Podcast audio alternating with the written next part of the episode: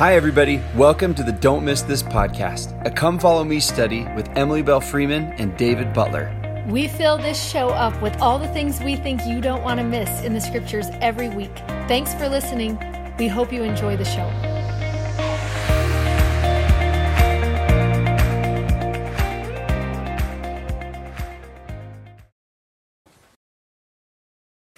Hi there, I'm Dave Butler. I'm Emily Freeman. Welcome to Don't Miss This. This is a Come Follow Me podcast, scripture podcast, I guess, where we follow the Come Follow Me uh, schedule. We're in the New Testament this year, which we're loving. Yeah. Um, today we're doing Matthew 4 and Luke 4 through 5, and then we felt bad for little Mark. So he gets a little shout out. Um, Yeah, right in the somewhere middle. In there, yeah, Yeah. in the middle too. Oh, speaking of the schedule that we're going through, um, all of our app people, something really fun that we've just started is there is a daily text that you're going to get, a notification. So if you turn your notifications on, it will kind of give you what your reading is for that day. We've divided the week up into the different which I love so much read. because yeah. truly I want to read the whole New Testament, but I just want someone to tell me What to I need to today. read every day so that I for sure at, in December I'm like I did it. I read the whole thing. So um, that's what we're going to do. We're Yeah. going to give you your daily reading every day, but we thought instead of just your daily reading, your read it, that's what we're calling it. We're going to give you a daily application too, which is your live it. So it's like your daily reading and your daily do. Yeah, coming every day. So turn on your notifications, or at the very bottom of the screen, there's a little envelope with a heart on it. It says from us, and you can get it in there if you have trouble figuring out your notification stuff. So, all right, y'all ready? Let's jump in. Matthew 4, Luke 4, and 5. We're starting with this story that's super well known. And Um, let's say this I love the title for the podcast this week or for the episode this week, which is It Takes a Lifetime. And here's what I love about it I just love that sometimes we forget discipleship is like something we're working on every single day. It started the day we were born. It will continue until the day we leave from this place is just this ongoing learning of how to be a disciple and what that actually looks like. And I love the permission when you're like, oh, it takes a lifetime. Yeah, yeah. I was just thinking that even the title itself, just like get like kind of like oh, takes a burden off of you to say, oh, that's a lifetime experience. Yeah, you know, pursuit. like yeah, it's just like I even thought that this morning because um, one of our kids was deciding he didn't want to go to school today. you know, I would, I would too. yeah, and I kind of thought, you know, uh, you know what? I was just having a conversation with him, and I was just like, some days are like that. Some days you're just like, I just don't want to do this. And you just actually have to sleep in for another two hours, and then you're okay, but you don't panic about it. Yeah. It's just like, oh, Yeah, if you there's- if you have long game mentality, Yeah, you have clear till May. yeah, to figure this out. And if you thought that about your life, you're just like, oh, and beyond. We're Yeah. people who actually believe in a forever. Yes. You know? Yeah, and, so what does like- discipleship look like on the other side? We don't necessarily know yet, but I welcome the idea of it. Yeah, it's cool. Yeah. So, this fun. first segment, which kind of has, I, I I really love this spot in Scripture because it seems to really show this part of Jesus where he became human. You know, where Yes. he's like, "Let me live the human experience." Yeah. You know, kind of with you, and a major part of the human experience is opposition. Yeah. And we see, like last time, we started with those words that he said, like, the kingdom of God draws near.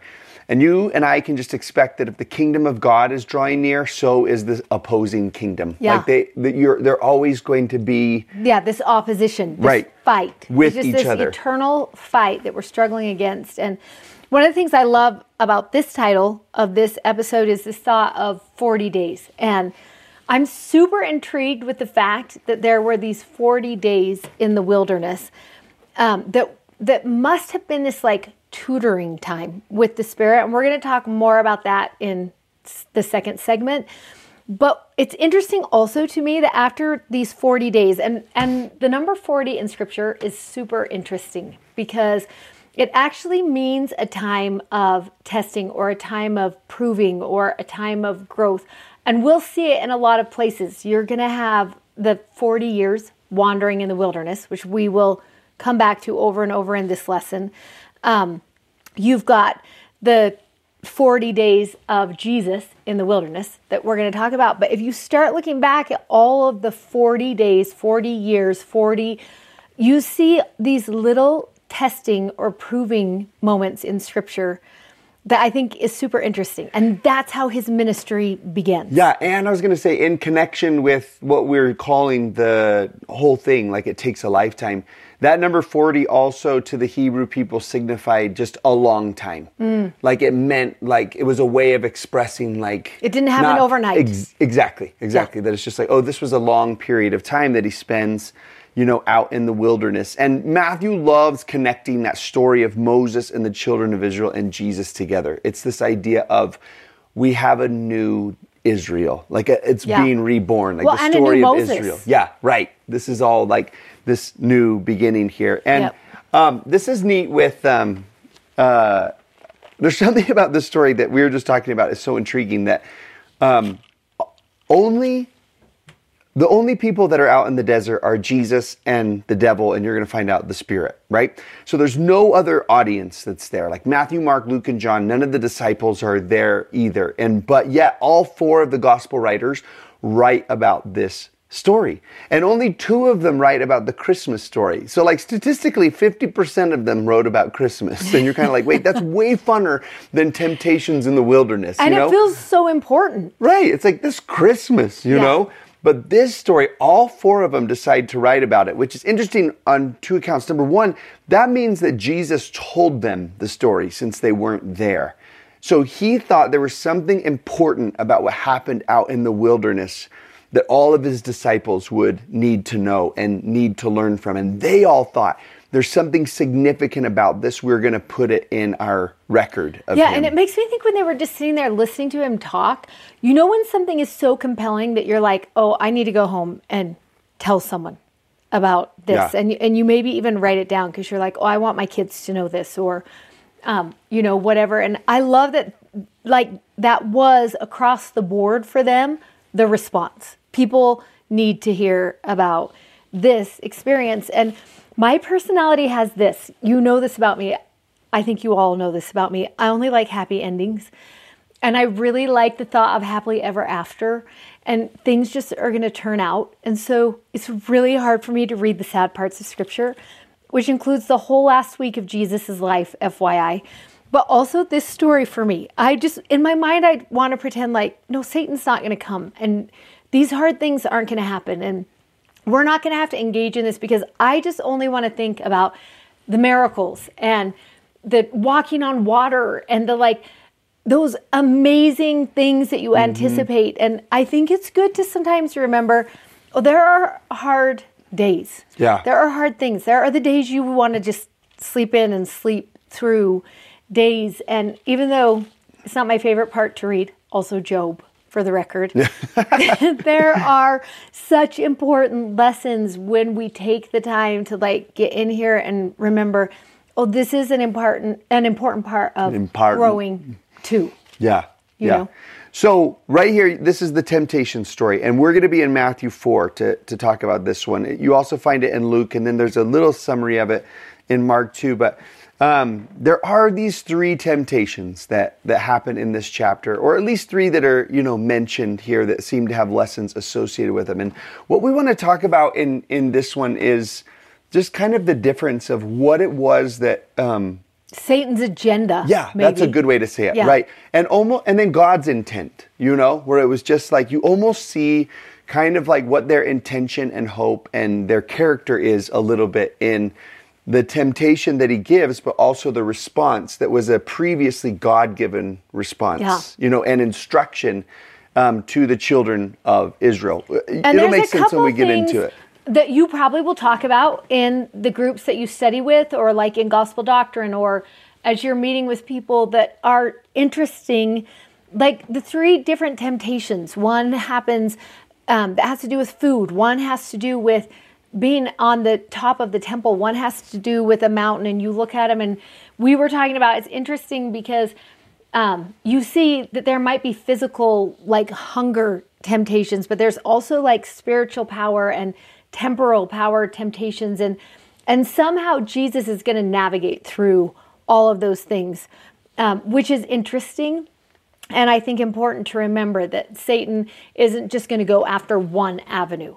That there, he's going to come at us from a lot of different sides, and I like how that's shown. The other thing that I love, and we won't, I won't spoil spoil it right now, um, is how Jesus responds, and we can maybe talk about that at the end of this segment, because there's power in how Jesus chooses to respond every time, and I think that's important to look at. But meantime, it's so interesting just to look at what was the temptation and, and what was Satan's agenda, Yeah. and really what was God's. Right. So let's look at each of them and you'll kind of get this idea and hopefully it can spark some more discussion. But this very first temptation is in Matthew 4 and 3 and 4. And the tempter came to him, he said, and he said, If thou be the Son of God, command that these stones be made into bread. Which is interesting because, again, the parallel with the children of Israel, God really did feed them out in the wilderness with bread. And, and, and it's a plural word. Make these stones, plural, into bread. So almost as if like, and, and then you can feed other people with Yeah. these if you turn it into bread. you Well, yeah, and I know what God does. He gives manna. And Right. so if you're God, do the manna thing. Right. This is what he does. This is like Yeah. the characteristic of what God is like. And if you're on his mission, then maybe you should be, you know, he should be feeding you and Yeah. Feeding Yeah, everybody. and you don't have to be hungry. Right. You don't have to struggle through what hunger would be. And, and it really is this sense of like immediate gratification. Like you, you don't have to suffer physical want or need or pain if you're God. And God wouldn't make you do that. Right. And the interesting thing is that question would God not make you experience that? Would that be true about God? And you're going to see the hint of that in all three of these. And Jesus could have. I mean, th- that's the thing. Jesus could have turned those stones into bread. And it wouldn't have been bad necessarily. Like you would have been like, oh, that Yeah. that's okay. Yeah. There's precedence for that. That's happened before. Yeah. You know, and he'll do miracles that are associated with feeding people later With on. bread. Right? Yeah. As he goes through. He answers like this. It says, he answered in verse 4, he says, It is written, man shall not live by bread alone, by every word that proceedeth out of the mouth of God. And it's, I think it's cool that he just says, yes, eating bread is important. That's going to be an important part. And later on in his ministry, he's going to talk about how important it is to feed the poor and to feed the hungry, right? He says, but that's not the only thing that's important. A man's, a person's soul also needs to live by uh, the word of God as well, not just one of them. And so there is this interesting thing where he's just like, what God does is He feeds you. What God does Or is he, He makes satisfies sure yeah, you. That might be a better word to be like, yeah, God's going to satisfy you. And and sometimes it will be immediate. It'll be like when you eat bread and you're satisfied for how many hours, but that hunger is going to come back again. right, right. But there's something with like a deeper satisfying.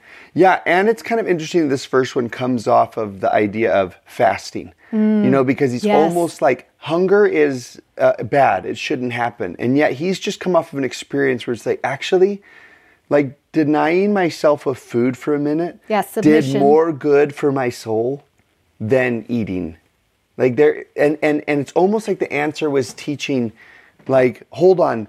We don't just need immediate hunger and then immediate satisfaction, immediate gratification, but there's something about what we're calling like a deep reservoir of like this this I don't want to use the the word though I want to for the second one, you know, where there's that relying on him. Yes. It's like looking to him for something more other than just my immediate needs. Right. And it's, you know what it is? It's substance. It's the difference between immediate gratification and deeper substance. That's what is happening right there. And I love that he's teaching that. Like bread, bread will only last for so long, but the word, like the word is going to be with you It's, a, forever. it's sustaining, yeah, right? it's sustaining. because in the story of the children of Israel that we read last year in the Old Testament, they actually get sick of the bread. Yeah. Right? And all of a sudden they're Yeah, just they're like, like, oh, "Don't yeah, give us any more yeah, of we actually don't want that anymore. Yeah. And that is not what connected them to God. Like it feels like it would. Like, oh, the thing that's going to make me love him the most is if he gives me what I want. Yeah. You know? And instead, Jesus seems to be teaching it's like, uh, that's actually not what your soul actually wants Yeah. and needs. And I love that Jesus is going to go to a scripture. And the scripture he's going to go to comes from Deuteronomy 8 3. And his answer back to Satan is Man shall not live by bread alone, but by every word that proceeds out of the mouth of God. And I love that he teaches such an important principle that, like, you, you think I need bread to sustain life. And what actually is going to sustain me over time is the word. That's what's going to sustain me. So I love that that's the first lesson is God would hope for a deep reservoir for us. Satan would lead us to things that would bring immediate gratification. And then in Matthew, he goes next um, to the temple. And um, we read in the Joseph Smith translation that the Spirit is taking him to these places. The Spirit takes him into the wilderness. The Spirit takes him to the temple. And I, I love in verse 3 when it's like, and when the tempter came, almost as if all along they knew Satan will show up in the story. But that's just true. Like you should prepare for that uh, eventuality because um, it, it wasn't like a surprise. He's just like, and then when the tempter came, you know, and I love that we can be having temple moments, but also expect um, that there will be this stretching and proving and trying and testing that comes at the same time. And almost like a reflex to what happened. Like, uh, if the devil is showing up to tempt, that might be an indication that you are living a spirit led life. Right? Because. Yeah. if you are living a spirit led life, like you can expect opposition yeah. to come. That's if so that's good. true. Yeah. So he takes him up to this really high part of the temple, and the temptation is jump off, you know? Yeah. And the and the devil says to him, If you really are the Son of God, cast yourself down, for it's written, He shall give his angels charge concerning thee, and in their hands they'll bear you up, lest at any time you dash your foot against a stone. Or in other words, if you were to jump off this, the scriptures say the devil is saying something that is true about God that the angels are going to bear you up, that they're going to catch you if you dash your foot against a stone. But again, it comes back to something similar that you, we saw in the first one where he says, God doesn't let the people he loves get hurt. Like he will stop you from falling, even if you were to stub your foot onto a rock. Like he is not going to let anything bad happen to you. Yeah, if you if you follow God, if you trust God, God would never allow you to dash your foot on a stone. And then that's when you're like, "Well, wait, is that true?" Yeah. And and also why would he allow that? And then you start thinking, "Wait, I came here to actually learn, to grow, to mm-hmm. increase, to progress in a way that I couldn't in heaven." And sometimes that requires rocky ridges. Right. It just does. And he allows that growth to take place in us. And remember, he's also kind of tempting him with what his mission is, right? Yeah. His mission is to get, you know, people to follow him, to listen to his messages. And it's almost as if the devil's saying, if you did a swan dive off the temple and landed in the courtyard, in the busy courtyard, you would have followers overnight. You would get the blue check right away. Like people would start to follow you like by the hundreds and thousands, right? If you were to do something like that. And I almost can hear Jesus responding back to him and say, Oh, I actually don't want followers. What I need are disciples. Hmm. And followers might come with really immediate ease. Like I could do a big magic trick, Yeah. a miracle to bring people in, but he answers the second time again with a scripture that comes from Deuteronomy, and that's he quotes it in this verse right yeah, here. Yeah, it's in verse 7 where he says, It is written again, Thou shalt not tempt the Lord thy God. And I love the thought of this. There is a difference between tempting and trusting God. And I it this part makes me want to think about that. Like, do I have that like feeling like I need to like, well, if God is God, then he won't let this happen. yeah, If God is God, then he he will, you know, whatever. make it easy for me Yeah. and open the way, especially Yeah. if he's the one who asked me to do it. Yeah, and and that is what tempting feels like to me. And I love this thought that there really is a difference between um, tempting and trusting God, and that deep trust that is going to be part of a lifelong journey to know God because we're going to go through places where we dash our foot against a stone. Mm-hmm. That is going to happen. And or and- where the ministry is going to be difficult. Like Yeah.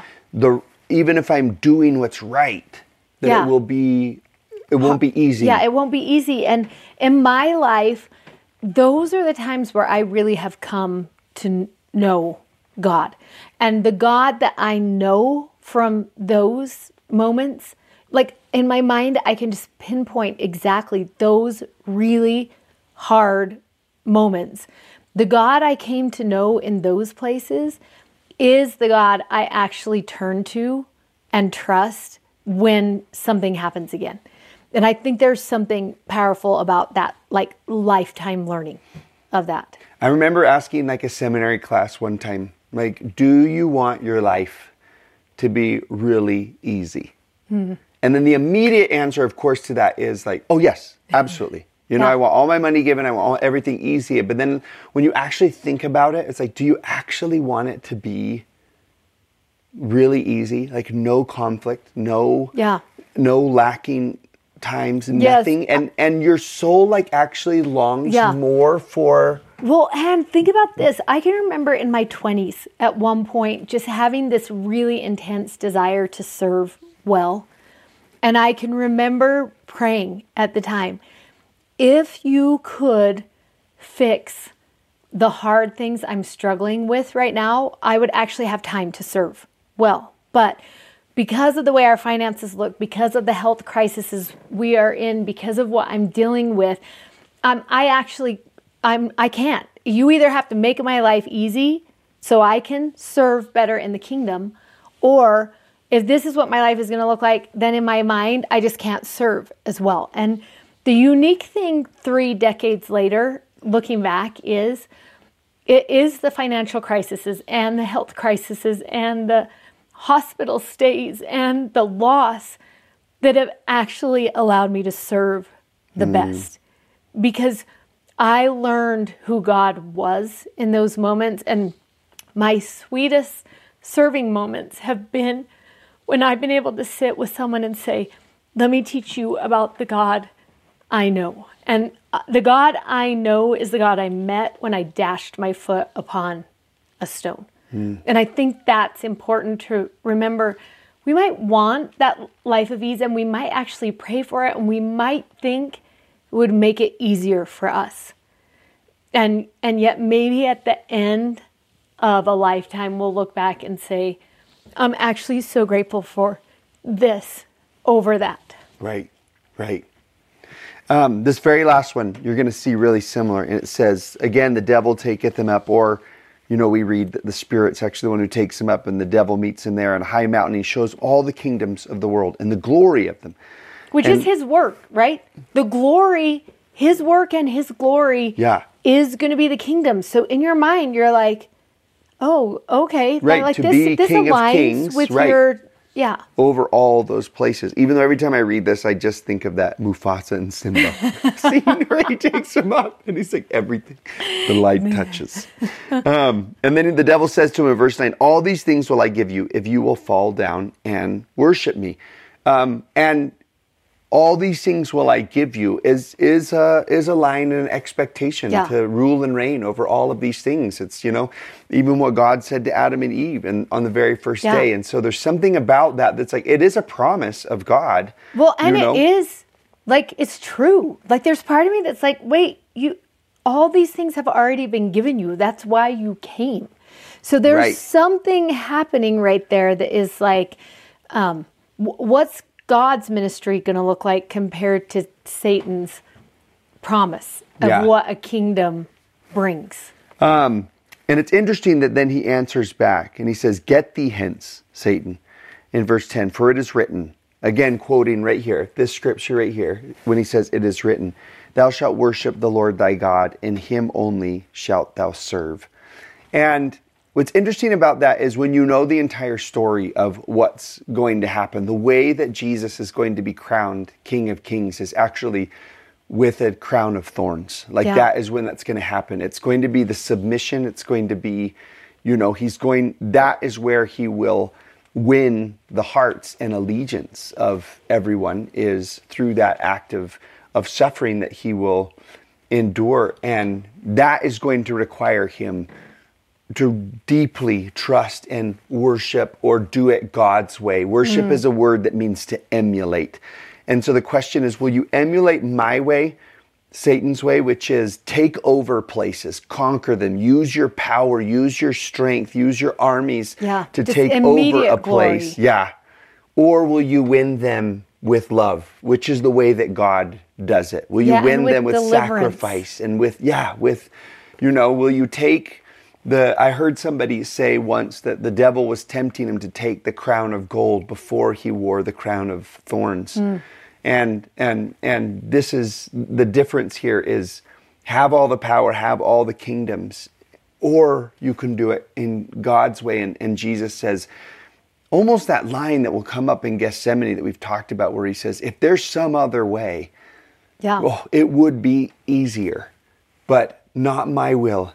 Yeah. Yours be done. You know the right way Yeah. for this to happen. And I, one of the things that I love about this, and then we'll move on to the next segment, but I love that Jesus' answer every time is to go into scripture. Hmm. Like his answer for Satan every time comes from the word.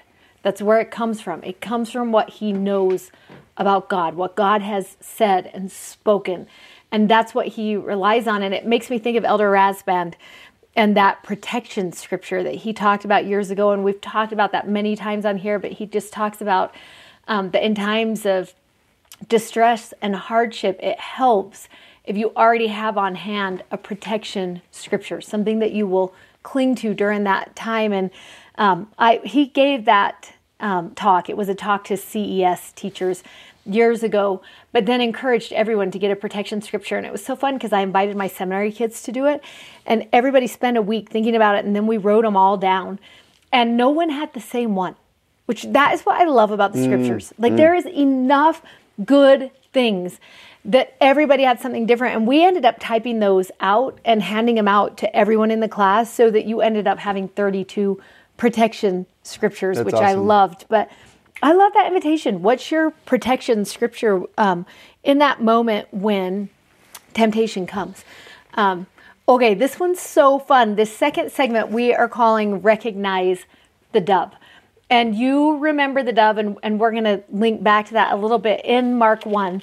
And maybe we can just go there right now. Does that seem like the right yeah, thing to do? let's do that. Um, so in Mark 1, you remember the baptism, and we talked about this um, that right after the baptism, there is this moment.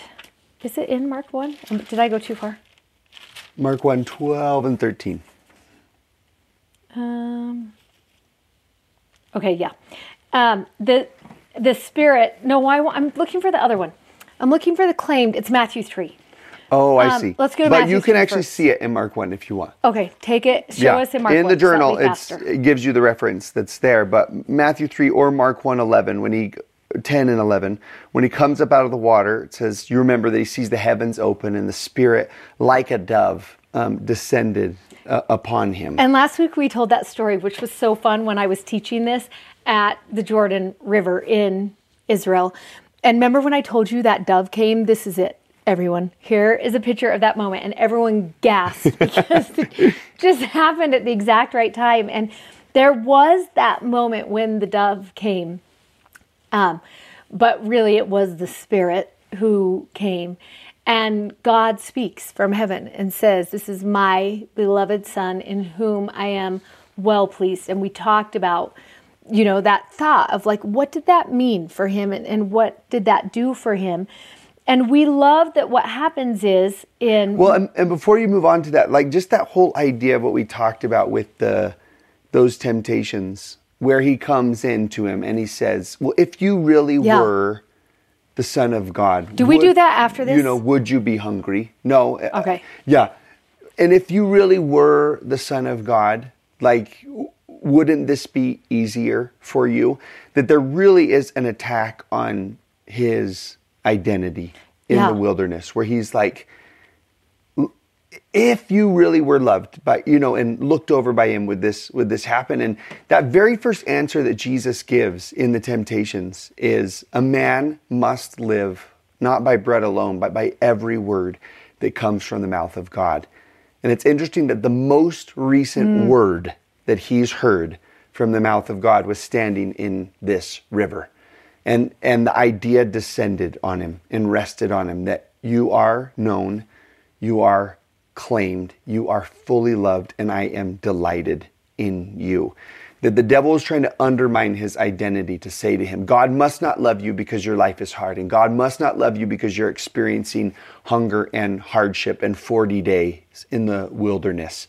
And he says, No, no, no, I'm actually going to go back to what God has already spoken to me in that river, which is that I am these things. I'm yeah. known, I'm claimed, I'm fully loved, and He delights in me. And I love the thought of that because we see in the temptation chapter this um, the character of Satan and the character of God revealed, but we also see the character of Christ revealed, and that He's going to go back to the lesson of the dove, the witness that settled on Him of this is who I am, this is whose I am and this is what I came to do. And he's he's going to hold on to that to get him through and there's great power in that.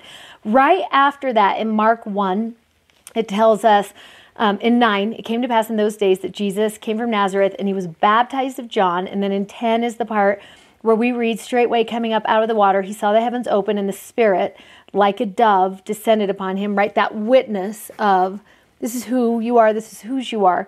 And then right after that, it tells us in verse 12, and immediately the Spirit driveth him into the wilderness. And I think it's so interesting to think that he went from here, from this moment, is when he walks into the wilderness, from the moment where he commits to covenant relationship the next thing that happens is the Spirit is going to lead him into the wilderness. And I love when Mark says in verse 13, and he was there in the wilderness 40 days, tempted of Satan, and he was with the wild beasts, and the angels ministered to him. And I just, I love this thought. What does the wilderness look like? We all have wilderness experiences. We all have those moments where after a really sweet and tender experience, mm-hmm. the reality of life sets in. And, and I love that Mark was like, here's what you have to know about the wilderness wild beasts, that scares me a little bit. Satan also scares me. But then also, like, angels. Yeah. We're going to minister to him there. And one of the things that I love is the lesson of the dove. And it's that it was the Spirit who took him into the wilderness. And the words Mark uses is drives, tempted, was with wild beasts, and and these angels that ministered. But I love that it kind of teaches us the lesson of the dove or the spirit that he leads. Um, he's going to help him overcome Satan. He's going to protect him from the wild things that are yeah, going to be there. Yeah. And he's going to make sure he's ministered to in that moment. And and that is just like a second lesson to this wilderness experience. But i love the thought that sure satan was there. And that's going to be true of our whole mortal experience. But also the spirit yeah. who would lead and overcome and protect and minister to along the way. And and i think for me that's probably my favorite lesson of matthew 3 of the learning there Okay, now we're going to jump over to Luke, and this is a really, really well known moment. It's almost like this uh, fanfare moment, you know, mm. where Jesus announces, he goes back to his hometown and he's going to announce to those who are there who he actually is. And you find this story, um, our favorite version is in Luke chapter 4. Um, and he's uh, the name there? of this is Words of Grace. This will make sense yeah, in and we'll just explain a second. That in a yeah, minute. why in just a second. But before we jump into that, our name for Christ this week is anointed. And this comes up in the story. But um, remember, in the journal each week, there's a spot to kind of study a name. And this is also our, our poster name, if you have the posters that you hang up, you know, in the house. Um, and then our names of Jesus. This is the name that you want to add onto his robe as one of his titles and one of his characteristics. And I love it's fun to read just what's at the bottom of this po- uh, poster, which is Poist. the Greek translation of the word anointed, which is to touch with the hand, to consecrate to an office or religious service, or to anoint with oil. And don't you love the one part about to touch with the hand? Oh, I was Like, going to so say that's intimate. the yeah, Yeah. Right, right. So um, in Jesus' day and in Old Testament times, when someone began their service as a prophet, priest, or king, they were generally anointed as such with consecrated oil, you know, for that purpose. So that word to anoint also is a word that means to consecrate or to set apart um, particularly for a holy cause. And it's something that generally was for kings and, and, and priests. And this is interesting when we talk about him as the anointed, right? Like we can kind of see ourselves a little bit in, in this. Like Yeah. what, what have I been set apart or consecrated for? You know, but if you were to ask yourself, okay, but this is about the study of Jesus and how he shows up in my story as the anointed one, um, the question is, you know, what is his holy cause? And the, and the easy answer to that is his holy cause is me, and his holy cause is you. And he was set apart and consecrated um, for that holy cause for for you and I. Yeah. And this story that we're jumping into is sort of where we can explore that a little bit. Yeah, what does it mean? Yeah, what what how will he live out his holy cause? How will how will he do this? Yeah, and what does it mean to be the anointed one? And what does that actually look like for me in my life? So he goes into synagogue, and this is what like a first century synagogue would have looked like. It's a recreation of one. It's a super simple room, and it was a custom for the scrolls, the Torah scrolls, to be opened up and for people to take their turns. Show where the person is who would Oh. read, and then where everybody else Everyone is. would be so sitting fun. on these benches over on the sides right here, and then there would have been a pulpit of some sort with the the Torah scrolls, and they would have been stored in a room like over here and and brought out. And it was a great honor to read from the Torah scrolls, and um, they're brought out, and Jesus takes his turn as a teacher to stand at the Torah scrolls and and read out. The Torah, remember, is Genesis. I mean, the five books of Moses. Yeah. And um, and then commentary. And Like if you've would never also been in a room like this before, um, it's very intimate. Like it's not big, but a lot of people can fit in there. Like we, we go in with groups of 85, and one of us will stand here in the middle, and everyone else will sit on the seats. Sometimes, if it's tight enough, people will sit right here on the floor, but it's a very intimate setting. Like you, no one needs a microphone because you're close enough to just be right there. And the interesting thing about it is if there's emotion in that room, everybody feels that emotion because you're just that like close. Wouldn't you say that's yeah, true? Yeah, yeah. And so the book that he's delivered to, which is a, a commentary verse, would have been from Well, this Isaiah. would be interesting to say too. He Yeah. doesn't get to choose. Yeah, To explain that. yeah. So there's a schedule. There's a schedule for reading uh, the Torah, and then the commentary that's is connected to it, right? So whatever section you're on, which would be so fun to figure out, like what section were they on in the Torah or whatever, you know? Yeah. And then and then here's commentary, prophets, and the other books of scripture that are connected, you know, with those first five books. Yeah, so you just read whatever, Whatever you the get schedule handed is. Yeah. on that day. Right. Which makes this story even more fascinating because who What are the like, odds, Yeah, you know? when he stands up and he's like this, there was delivered to him the book of the prophet. This is Luke 4 17. And he opened the book and he found the place where it was written, right? You can see him going through the like, this is how it's supposed to go. And then who loves when all of a sudden Jesus is like this?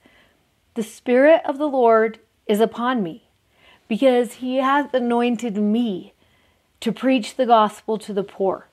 He hath sent me to heal the brokenhearted, to preach deliverance to the captives, and recovering of sight to the blind, to set at liberty them that are bruised. And he's going to go through this whole thing. And like, there had to have been some emotion in him, like standing up into that role. Like mm. his mission begins today.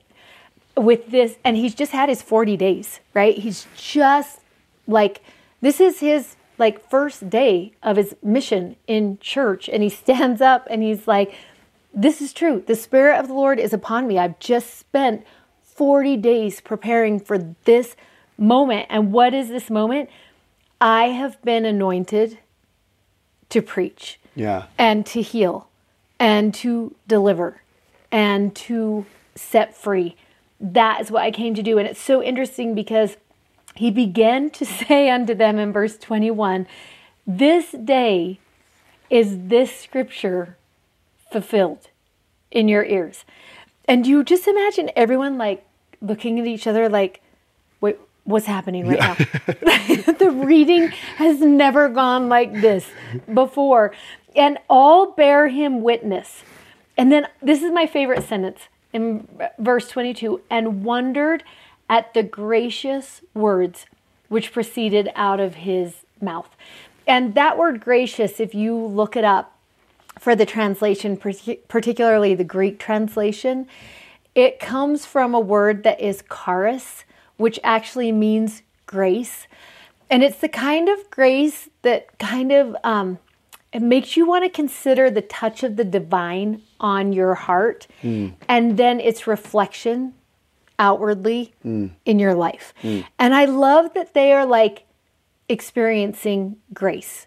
Like what he spoke was words of grace. It's what grace does. Grace protects and it heals and it delivers and it sets free. Mm. And I love when he's like, This is what I came to do Yeah. in this moment.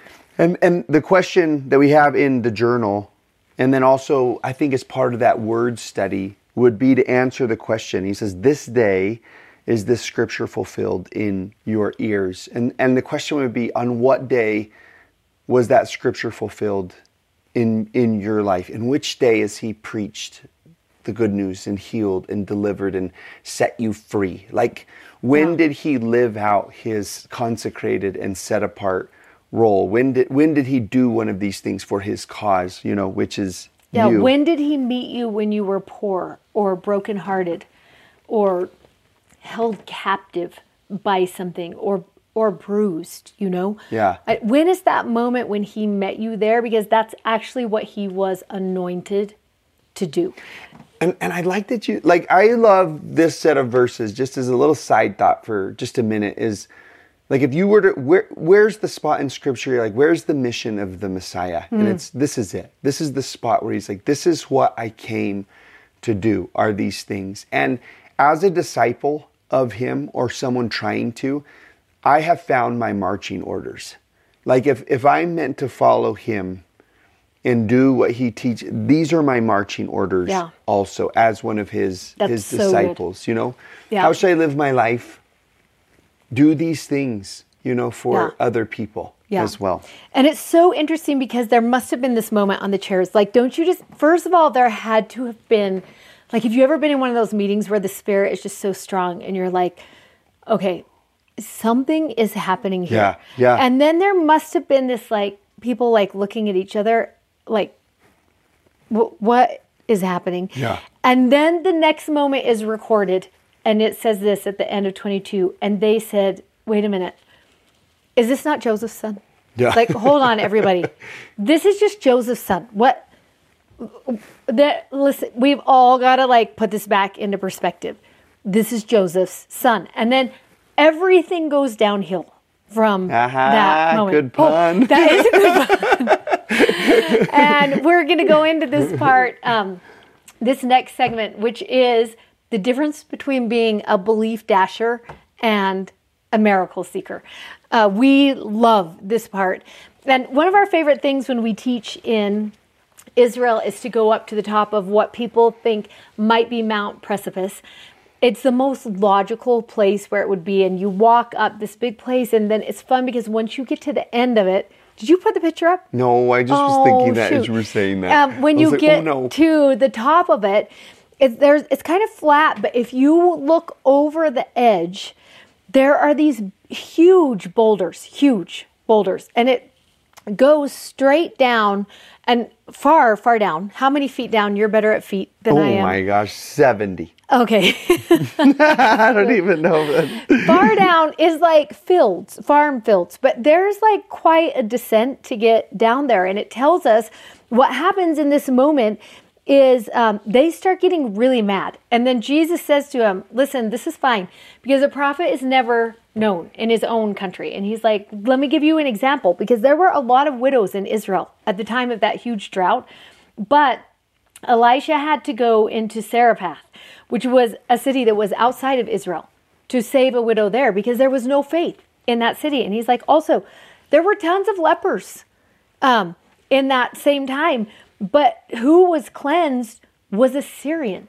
It was Naaman. And he's like, that's fine. If you don't want to believe, that's fine. It's super common for people to not believe the prophet who's in their own um, synagogue. And then in verse 28, it says, and, and we want you to pay attention to a pattern that happens here. All they in the synagogue, that's the group we're going to start with first in verse 28, heard these things and were filled with wrath. Like that is their emotion in that moment. And they rise up and they thrust him out of the city, right? You can just imagine him, them walking him up to this place where there's these huge boulders. Like it's not an easy descent down. It is an easy walk up, but if you're going to go down, I think usually I'm not a hiker, but don't you call that the face? Um, the face is the hardest place. You're not a hiker. Yeah. guys, uh, there's one way to get up that's usually easier on a hike. I know this is true. And there's another way that is not as easy. I don't know what that's called, but, anyways, that's where they were going to push him over. And it tells us um, they thrust him out of the city and led him under the brow of the hill whereon their city was built, that they might cast him down headlong. And there's two interesting things about the top of that place. First, there is like the drop off, but in the distance, there is, if you look far off, what you will see is Capernaum. That's what is ahead. And this is one of my favorite places when we go on this tour in Israel because what starts actually at the top of Mount Precipice is something called the Jesus Trail. And you can actually walk down that trail and then you can walk for 40 miles. It takes people three days to do it. I'm talking David into doing it in April, so we'll tell you all about it when we get home. Um, then you walk all the way to Capernaum. And this is what happens. Um, they're going to throw him down headlong in verse 29. But in 30, it says, But he passing through the midst of them went his way and came down, right? He came down that mountain to Capernaum, a city of Galilee, and he taught them on the Sabbath day. So you love that there's one Sabbath day experience. Yeah. And then he makes his way down those boulders, not an easy trail, and walks this Jesus trail to Capernaum. And he gets there on another Sabbath day, and the reception is completely different. Like there's going to be an entirely different experience that happens there. And it starts out the same way in verse 40. Um, when the sun was set, all they that had any sick, um, that's what's going to happen here. So he teaches in the synagogue in the in between. And then it's the day, you know, the day when he heals Peter's mother. And then what happens is all the city. Yeah. Which I love. All the city comes to the door. And um, all they that have any who are sick come. And this is what happens. They say in verse 41 um, they knew that he was the Christ. This is talking about the devils, but I also love that it just reflects that for, there was something that was drawing them to him in that moment. Enough that all the city was gathered. And then you love in verse 42, it says, The people sought him and came unto him and stayed him that he should not depart from them. And I just want to think about these two different groups of people, all day in the synagogue. And what was their response? Is this not Joseph's son? And to thrust him out of the city and to cast him down headlong. And then he gets to Capernaum, this place is just filled with miracle seekers. And it's all they that had any sick.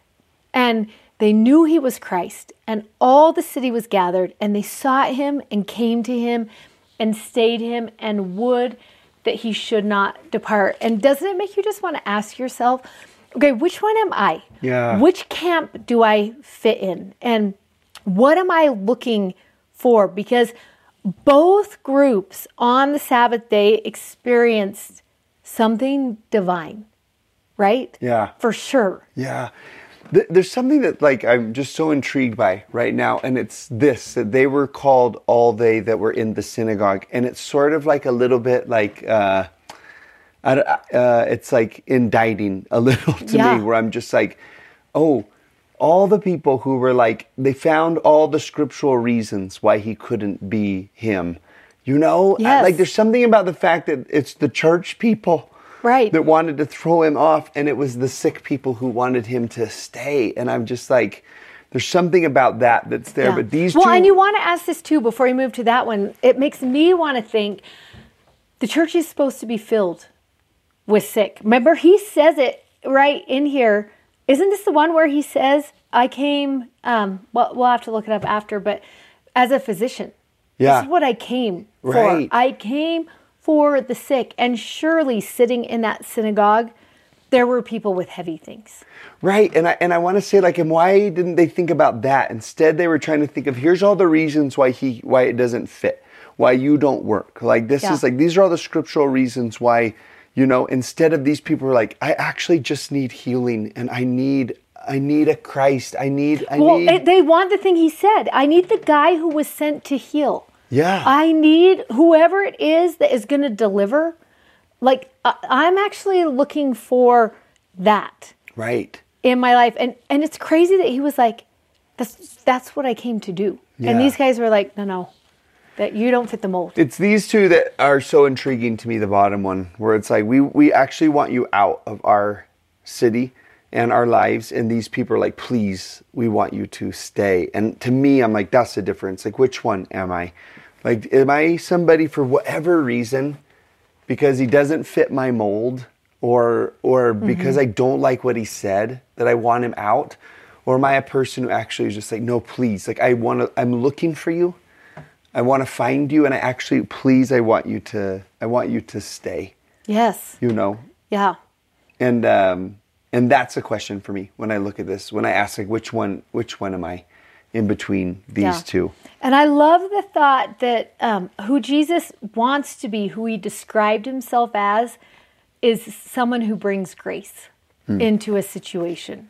That's who he wants to be. And I sat with a group of people the other night in my family room, and we. Um, there was someone there who had never been with this group of friends before, and we were trying to introduce what the experience was going to be like. And it was so neat to hear everybody go around and talk about this is a safe place where you can talk about Jesus.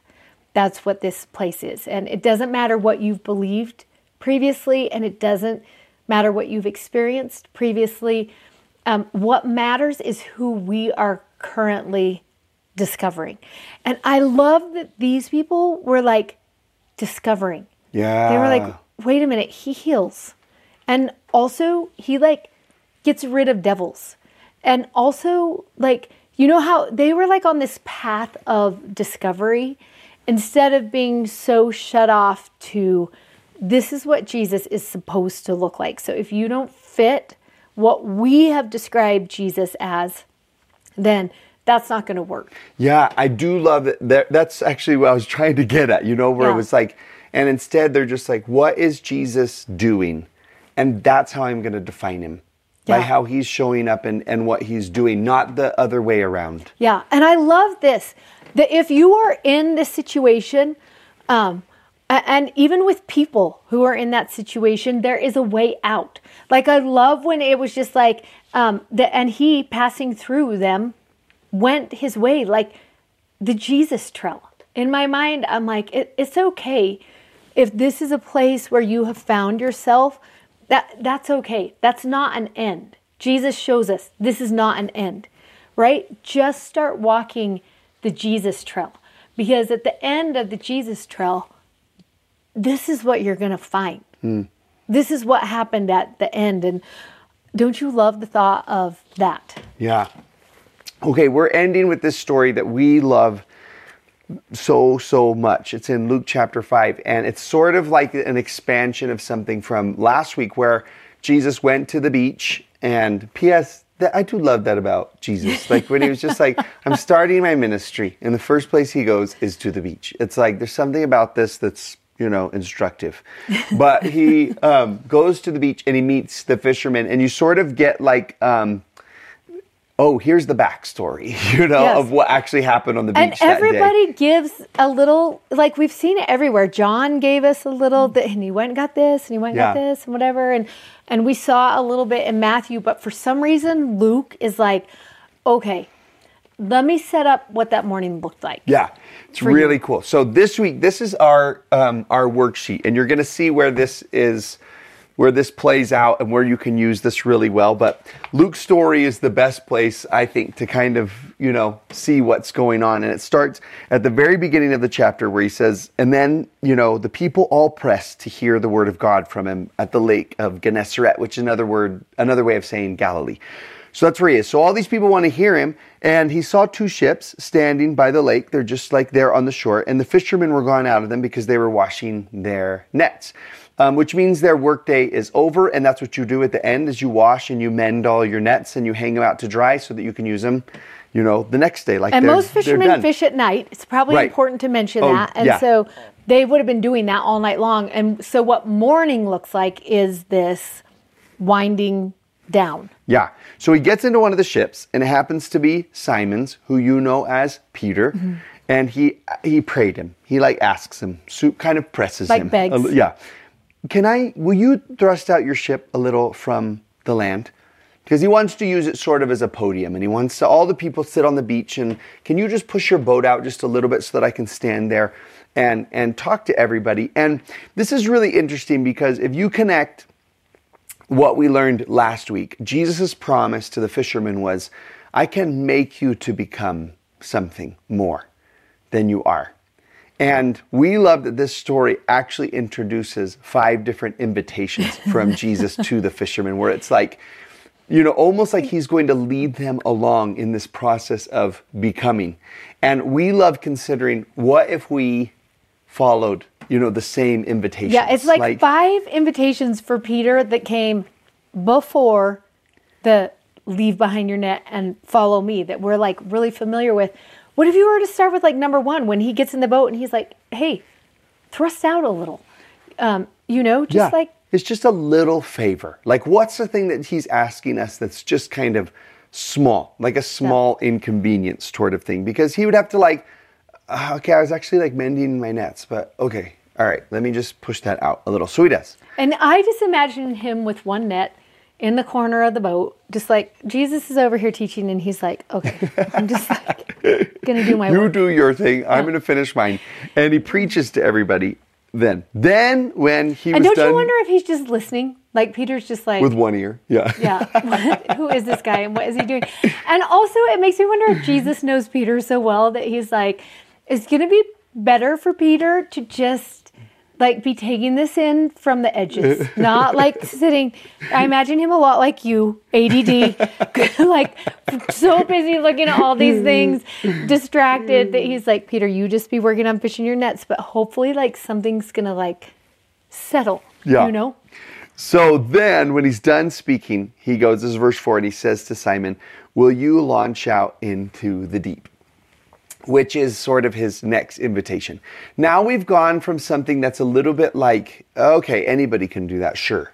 You know, to I actually now want you to commit, you know, to me for a second. Like, um, I love that he asks him to launch out into the deep. It's That's in verse four, by the way, if you're wondering. it- it's it's almost as if he's saying what i want to do with you can't happen in shallow water or shallow relationship like will you do something that's a little bit more committed to me will you lift up the anchor in other words and row you Yeah. know and come out in into the deep um, and then his next invitation is almost like one step more because he says, and let down your nets for a catch.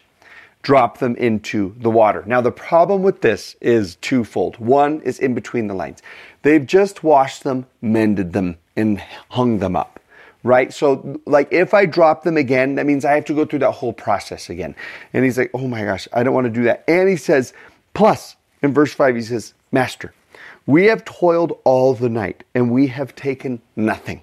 So I'm in a bad fishing mood, in other words. Like I actually don't want to let down my nets. Plus, this is a lake you fish at night. And no offense, you're a carpenter Yes. and I'm a fisherman, so I actually know when to fish and when it's a good time. And I'm frustrated and Right. Well, and I want to think about like launching, thrusting out a little is an inconvenience. right. What's this?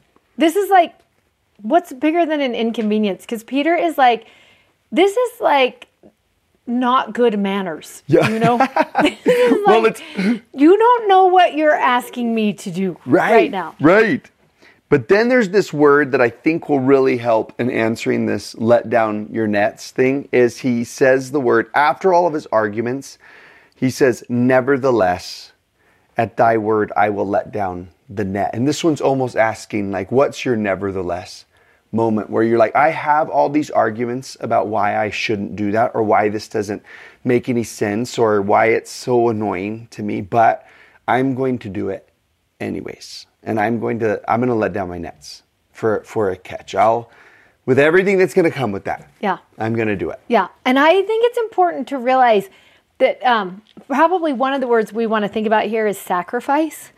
But I think we're going to learn a lesson twice in a row. There's going to be a double lesson that happens right here, and and we've kind of watched how it happens because there's going to be an inconvenience, and then there's going to be the hard ask. Right? There's going to be the like, go out deeper and Right. put those clean nets that you have just got taken care of back into the water.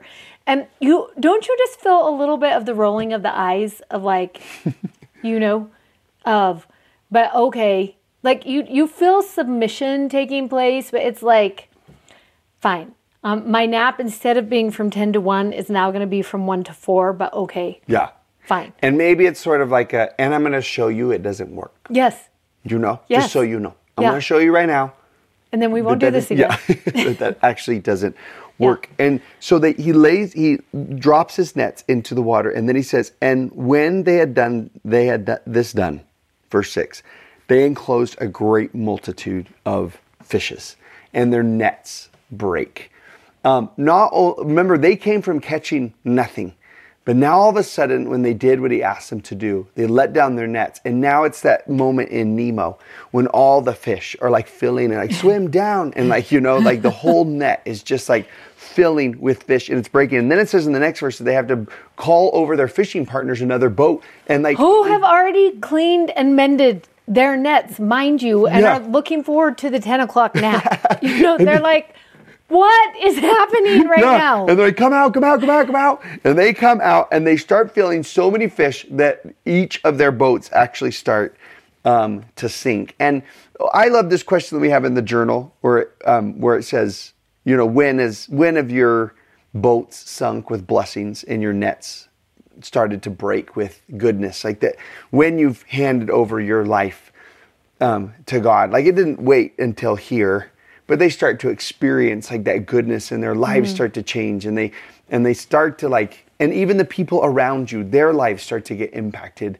by, you know, your decision, you know, to follow some advice and some counsel and, you know, something of of the Lord and and this is what happens. And this this is actually now the greatest day of their entire life. well, right? and in that moment, you know this is Peter's thought. I don't know who this guy is. but he's fishing with me every day. Yeah, I'm keeping him. Like, we're going to be friends, and this is a relationship I'm entering into. Like, And- this is going to be so good. Like, this is good. This is like good. Yeah. And and I think it's interesting because like really this is happening. This is really happening where their nets are filling and their boats are sinking because of of Jesus. Um and it's making me think like connecting that very first story to this one where it's just like is Peter thinking, "Oh, this God is awesome." Because he makes your bank account big. Yes. Like that, you know, Yeah. almost like he's starting like Well, yeah. And like, is that what he is? You yeah, know? well, and he's like, and I want this. I choose this. This is what I'm going to do Yeah. for the rest of my life. I, this relationship is the right relationship for me. And I love what you were saying that, like, it's the best day of his professional career. Yeah, front So, page. For sure, there's money involved, but there's also recognition Yeah. involved. Uh, There's everybody else who's like, wait, Peter, whoa, like, how did you do that? Because nobody caught fish last night. And so there is that moment of like, I like this life. Yeah. You know, for sure. He even says in verse 9, he was astonished, you know? And everyone that was with him at the at the catch of the fish that were taken, like everyone was like, I cannot even believe what just happened in our Yeah. life. And and there are moments like that in the journey with Jesus, right? Where you're just like, I can't believe all the good that's come into my life Yeah. because of this. And then that's what makes the next I invitation know, the and, worst. and Luke doesn't do it as good as the other Right. people do. Like Luke, I'm like, hold on, you did so good at setting this up, and then like you have to really think through this next part. I think John maybe does it better, but you read in Luke because that's what we're studying. I'm going to just go to John. Well, it says, you know, everybody was so excited in verse 10, and then Jesus said unto Simon, Fear not, from henceforth thou shalt catch men. And then verse 11 kind of shows you the aftermath of it, but you don't get the invitation um, as as well as you get in in in yeah, other. it's not John. It must be. It's either Matthew. It might, it might be Mark actually. Where's the straight way? It was Mark. That's where we were teaching this Oh, last week, yeah, right? yeah. It's in Mark because you have this moment, and I think it's important to consider this, where um, this he says he walked by to see. Here's Mark's story. He saw Simon and Andrew casting a net, for they were fishers. Then we miss this whole story somehow in Mark, completely miss it. And Jesus says to them, Come ye after me, and I will make you to become fishers of men. And straightway in verse 18, they I'm in Mark 1, they forsook their nets and followed them. Now, let's just think about this for a minute because I think this is so important. Five minutes ago, Peter was like, I'm committed to this guy. yeah. I'm doing. I'm he. He's my new fishing partner. He is part of the business. I'm bringing him in. This is like, I want to do this. And then what Jesus says to him, and don't you just imagine that conversation of him like looking at the boats and looking at the like the nap. Now it's not about the nap anymore. Like for here, he was like, I'm not gonna get my nap Yeah. today, you know? But okay. Here he's like, someone else gets to have what's in the boats now, you know?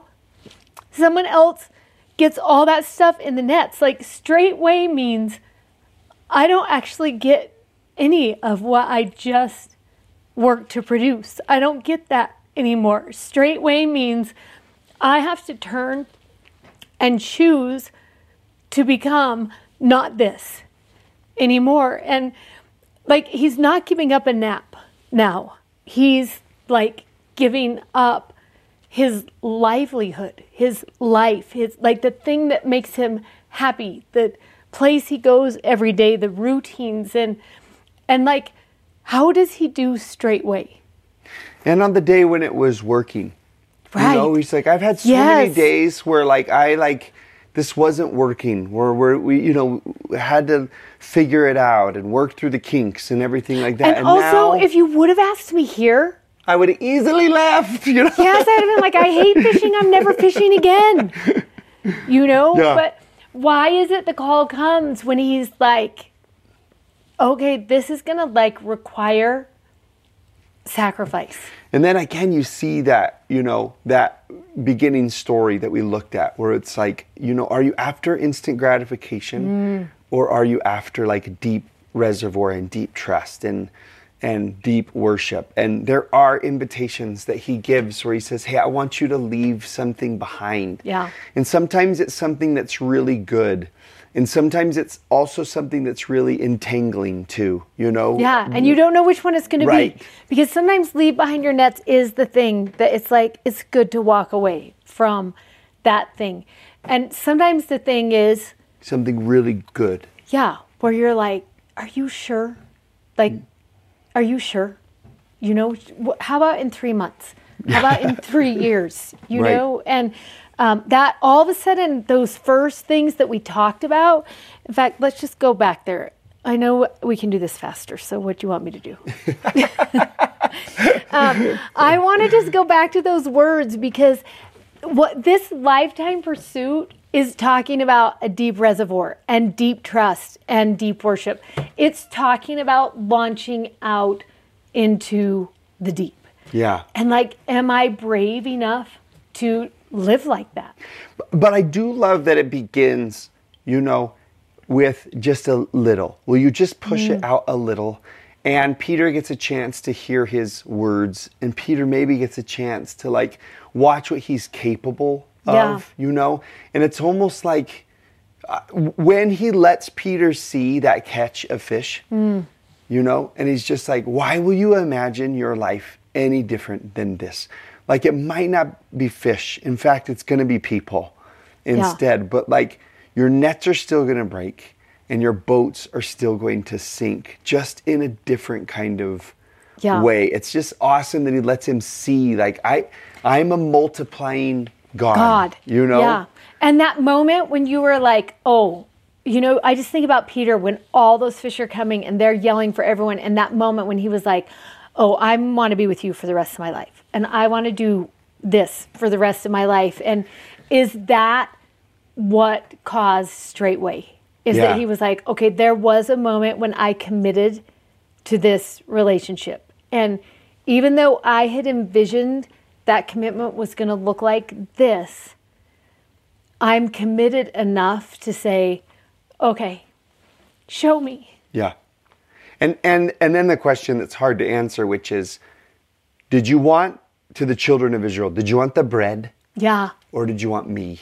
Yes. And to Peter, do you want the fish or did you actually want me? Yes. You know what, what Yeah. did you want me for what I can give you? Yeah. Or did you want me for what And- this relationship can become? Yeah. Because did you want immediate ease? Because that's actually not what covenant relationship looks like. Yeah, an immediate glory. Did you want to be Yeah. president of the Galilee Fishermen's Association? Yes. you know, is that what you like? you could choose yeah, that. Yeah, right. Yeah. Or or do you want this? You know, wh- which is your lifetime pursuit? And it's so interesting. That's where this lesson goes. Right. Is which is my lifetime pursuit?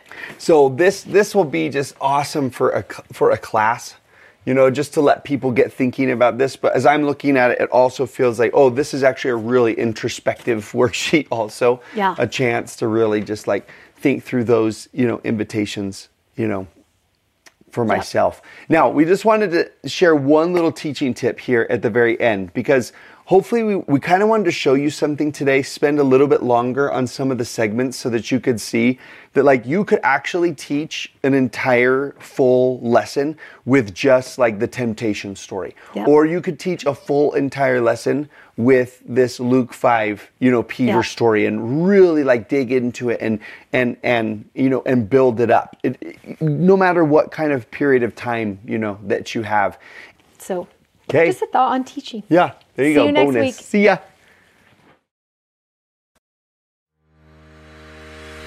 This audio was taken from a YouTube video from our YouTube channel. You can find us on YouTube at Don't Miss This. Also, sign up for our newsletter at don'tmissthisstudy.com and you can follow us on Instagram at Emily Belle Freeman and at Mr. Dave Butler. Thanks for listening. Bye.